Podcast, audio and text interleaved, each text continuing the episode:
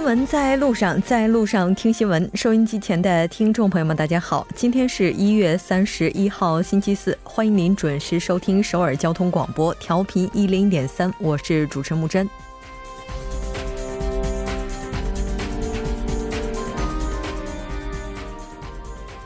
韩国的百大国政课题劳资相生型就业方案的第一步光州型工作岗位最终协调工作一直进行到了今天上午，在经历了各种阵痛之后，今天下午两点半，政府方、企业方、工会方代表共同出席了签约仪式。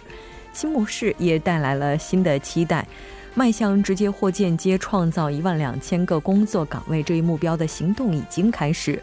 同时，工会等各方的担忧也是进一步高涨，博弈依然在进行当中。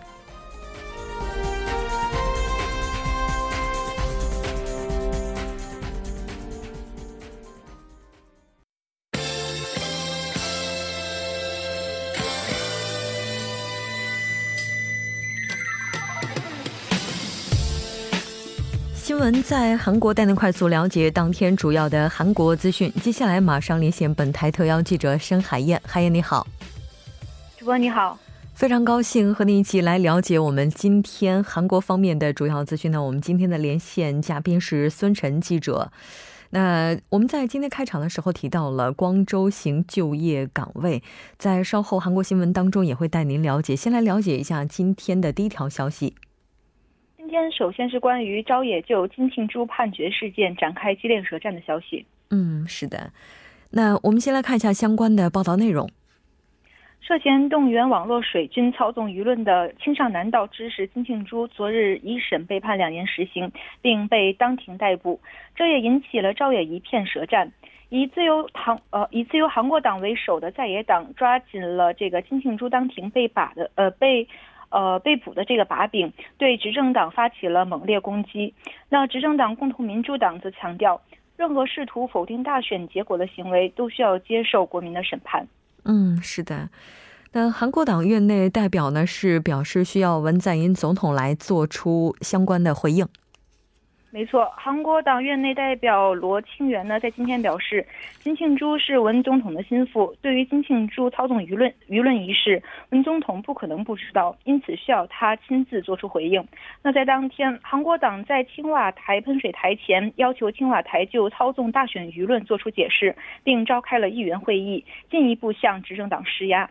正未来党的院内代表也认为。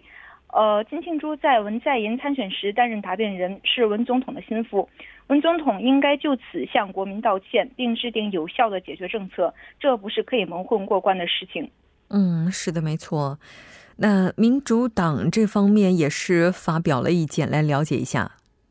啊，没错，这个民主党方面则是认为这是这个充满报复性的判决。那党呃院内代表。洪永标呢，则强烈的谴责试图否认国民烛光集会弹劾前总统以及这个否认大选结果的一切行为。嗯，是的，没错。二月的临时国会目前应该说更是陷入了迷雾之中。呃，春节将至，关于这个金庆珠被判的案件，也必定会成为这个春节国民的热议话题。那为了拉拢民心，朝野的攻防战也是愈演愈烈。在二月即将举行的临时国会，朝野党派也会继续将攻防战持续到底。嗯，是的。针对目前的情况，我们看到金庆珠方面也是表示将会提起上诉。在昨天，我们也在节目当中介绍过，金庆珠应该说对于这个判决是非常不服的。呃，在昨天，金庆珠对于判决结果表示十分的不满，他还表示会斗争到底。那在今天，金庆珠通过律师向首尔中央呃中央地方法院递交了抗诉书。金庆珠在昨天一审被判了两年实刑，并被当庭逮捕。他还因违反了公职选举法被判十个月有期徒刑，缓期两年。那呃缓刑两年。那目前金庆珠被关押在首尔的拘留所。嗯。到目前，我们看到在野党的话，甚至是对上一次的总统选举开始产生怀疑。那当然，我们也看到在野党是一致要求金知识能够辞职。这条了解到这儿，我们再来看一下下一条消息。韩国两大总工会就光州行工作岗位达成协议，发表各自立场。嗯，是的，没错。那我们先来看一下相关的报道内容。呃，三十日，光州市和现代汽车就光州型工作岗位达成协议。那今天下午，光州市和现代汽车在光州市厅举行了投资签约仪式，其主要内容为将在二零二一年之前设立光州型工作岗位适用的第一个汽车整车呃工厂。那对于这个光州型工作岗位达成妥协一事，两大工会也是发表了各自立场。韩国总工会积极呃则持积极的态度，他们认为光州型工作岗位可创出工作岗位，地域劳资互让呃互让一步，具有十分重要的社会意义。韩国总工会则补充道，今后还将为保护劳动者的权利、改善劳动环境尽最大的努力。那与之形成鲜明对比的是，民主总工会则对此持批判的态度。他们认为，光州型工作岗位无视汽车产业的现状和存在的问题，将会导致过多的设备投资等问题。嗯，是的，我们也看到红南基经济副总理是表示，这个模式在接下来也会推广到其他的地区。呃，在昨天的晚上，韩国呃副总理兼这个计划财政部长官洪南基在市中举行了记者发布会。他表示将继续推广光州型工作岗位这个模式，争取在今年上半年在两到三个地方自治团体推广该模式。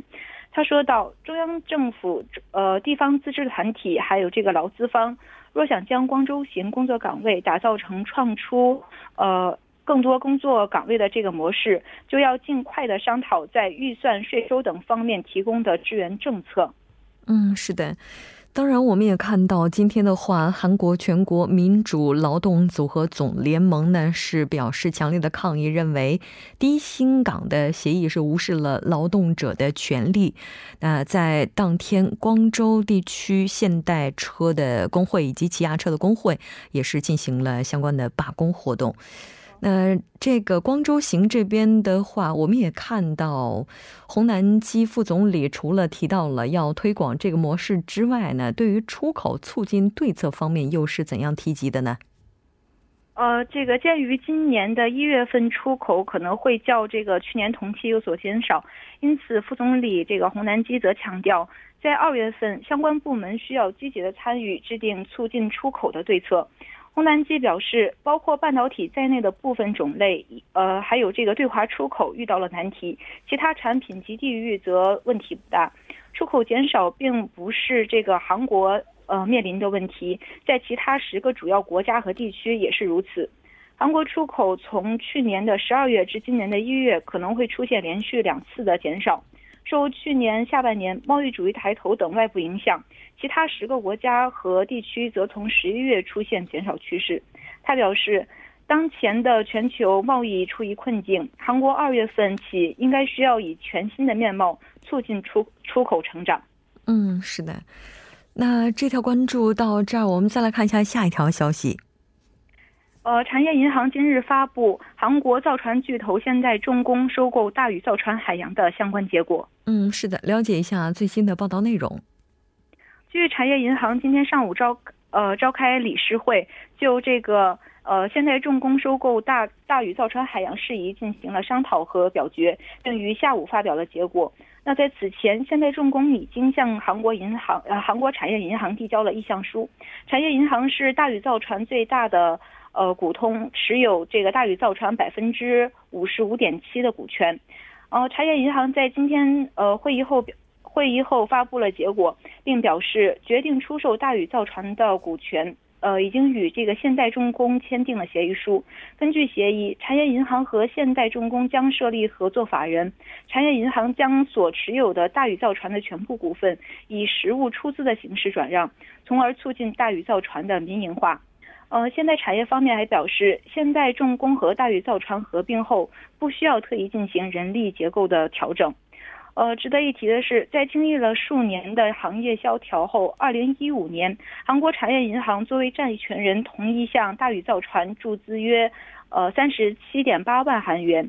那自此通过债转股的形式，韩国产业银行成为大宇造船的大股东。虽然遭受了巨大亏损的这个呃大宇造船，在两年前实施重组计划之后，在订单方面得以改善，但由于造船业仍然面临着诸多的困难，韩国海洋渔业部在去年表示有意为这个大宇造船寻找新股东。那业界也认为，现在重工和大宇造船进行合并有一定的合理性，因为两家的这个业务有很多重叠的地方，而另一个这个造船巨头三星呃重工呢，则更加的注重于海工板块。那政府方面也认为，考虑到造船业供过于求的情况，应当将造船业三强争霸的局面变为双头体制，从而提呃从而提升产业的竞争力。应该说，在去年的时候，韩国的造船产业基本在全球市场上占据了将近半壁的江山。在二零一九年的话，这次收购会给全行业带来怎样的影响，目前还是不得而知的。这条了解到这儿，那同样我们今天的时间也差不多了，非常感谢孙晨记者，下期再见。再见。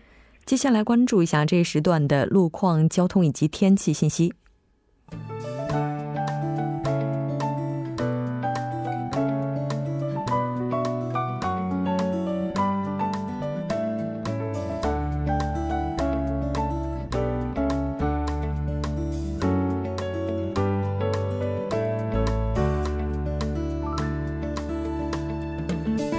大家晚上好，今天是星期四，这里是由楚源为大家带来的道路和天气信息。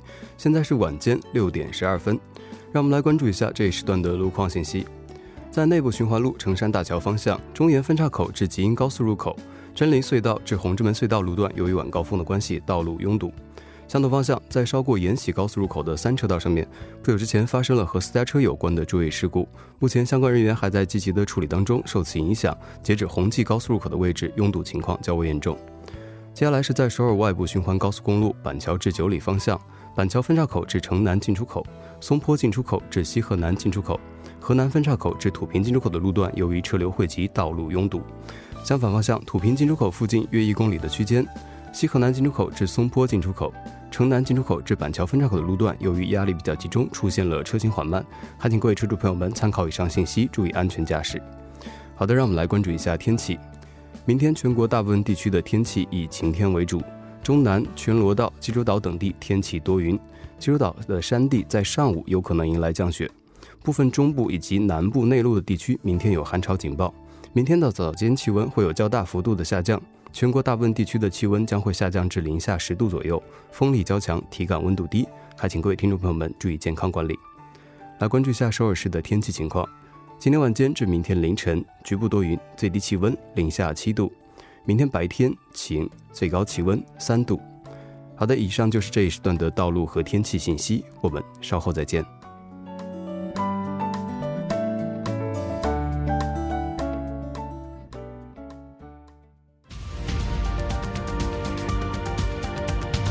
聚焦热门字符，洞察新闻背后，全方位解读当前时事。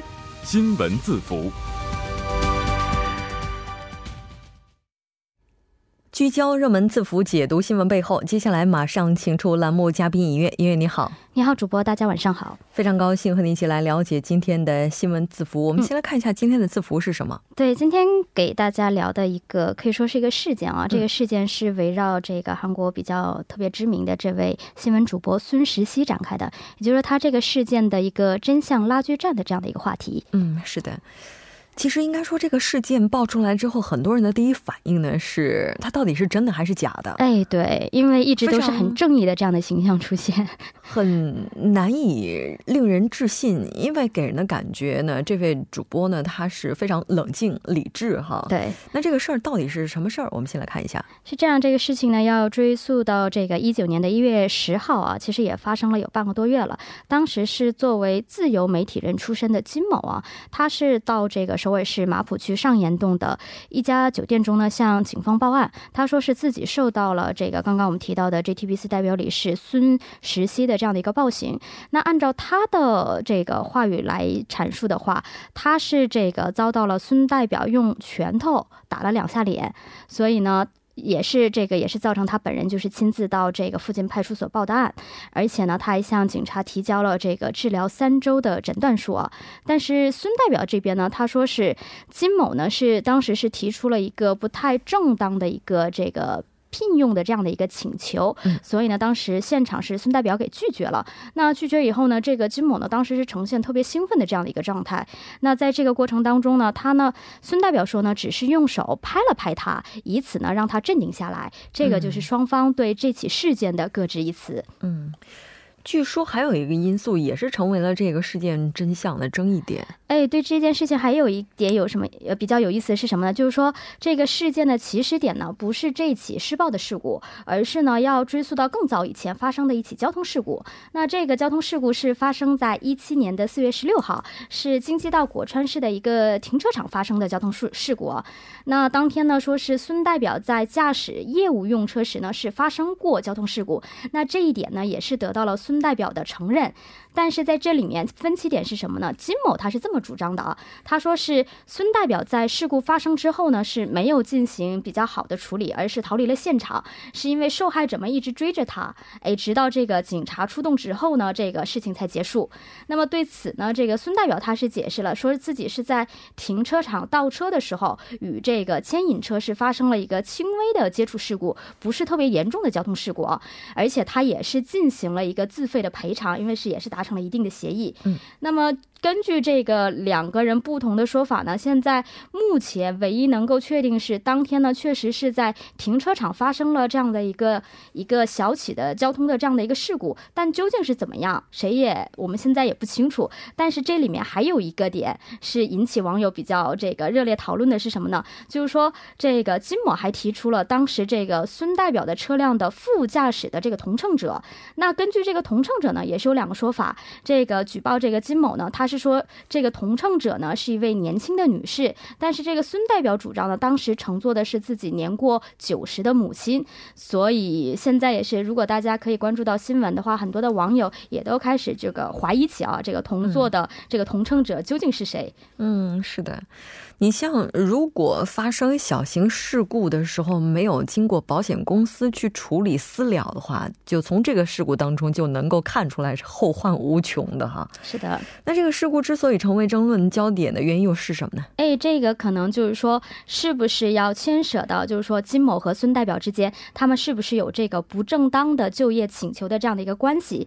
那按照金某的这个说法呢，说是他当时在一七年发生这个交通事故的时候。呢，他是作为这个采访相关事故的这样的一个记者。那孙代表呢，说是为了防止交通事故的这个过于的新闻化，所以才提出的这个聘用的这样聘用记者的这样的一个要求。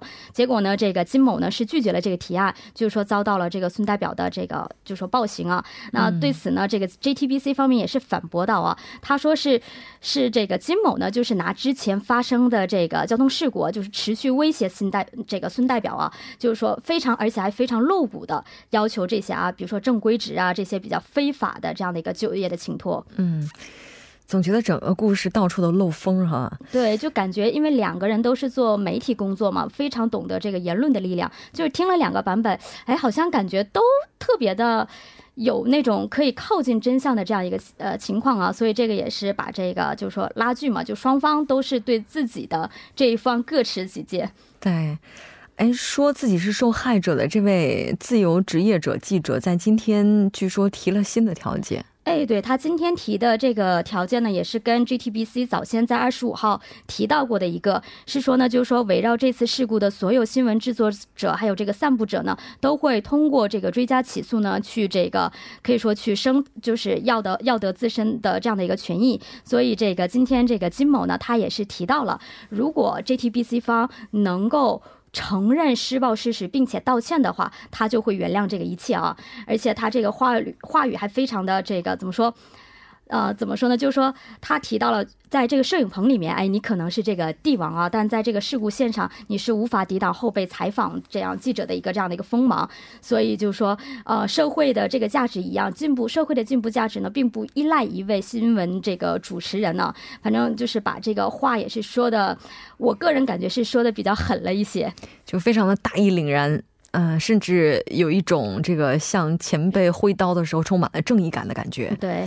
当然，这个情况呢，这目前是双方各持己见。警方这边有什么动作呢？哎，警方这边他是怎么说？今天他发表的这个说法呢，是可能会邀请这个孙代表到这个警察局喝喝茶了。那这个日期呢是没有得到确切的这样的一个确定啊。但是目前来看的话，就说春节之后，哎，这个孙代表可能要去这个警察局要接受一下调查了。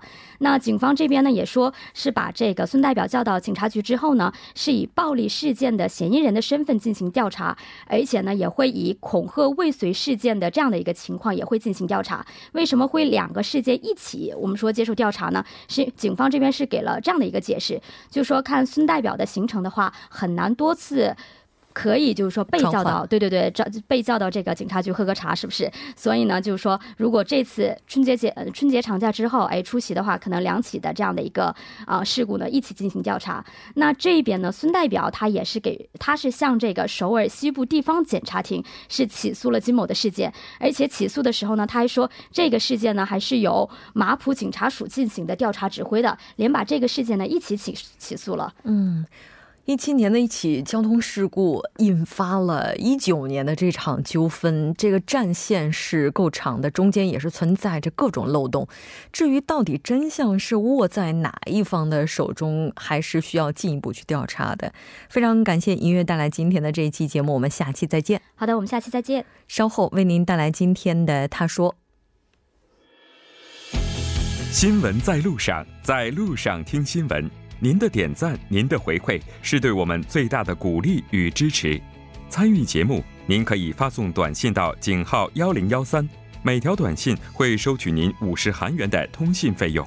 另外，您也可以登录 TBS 官网三 w 点 tbs 点 s o v e r 点 kr 给我们留言。当然，在微信上搜索 TBS 互动，或者在 Instagram 搜索 TBS C News，也可以参与互动。新闻在路上，期待您的参与。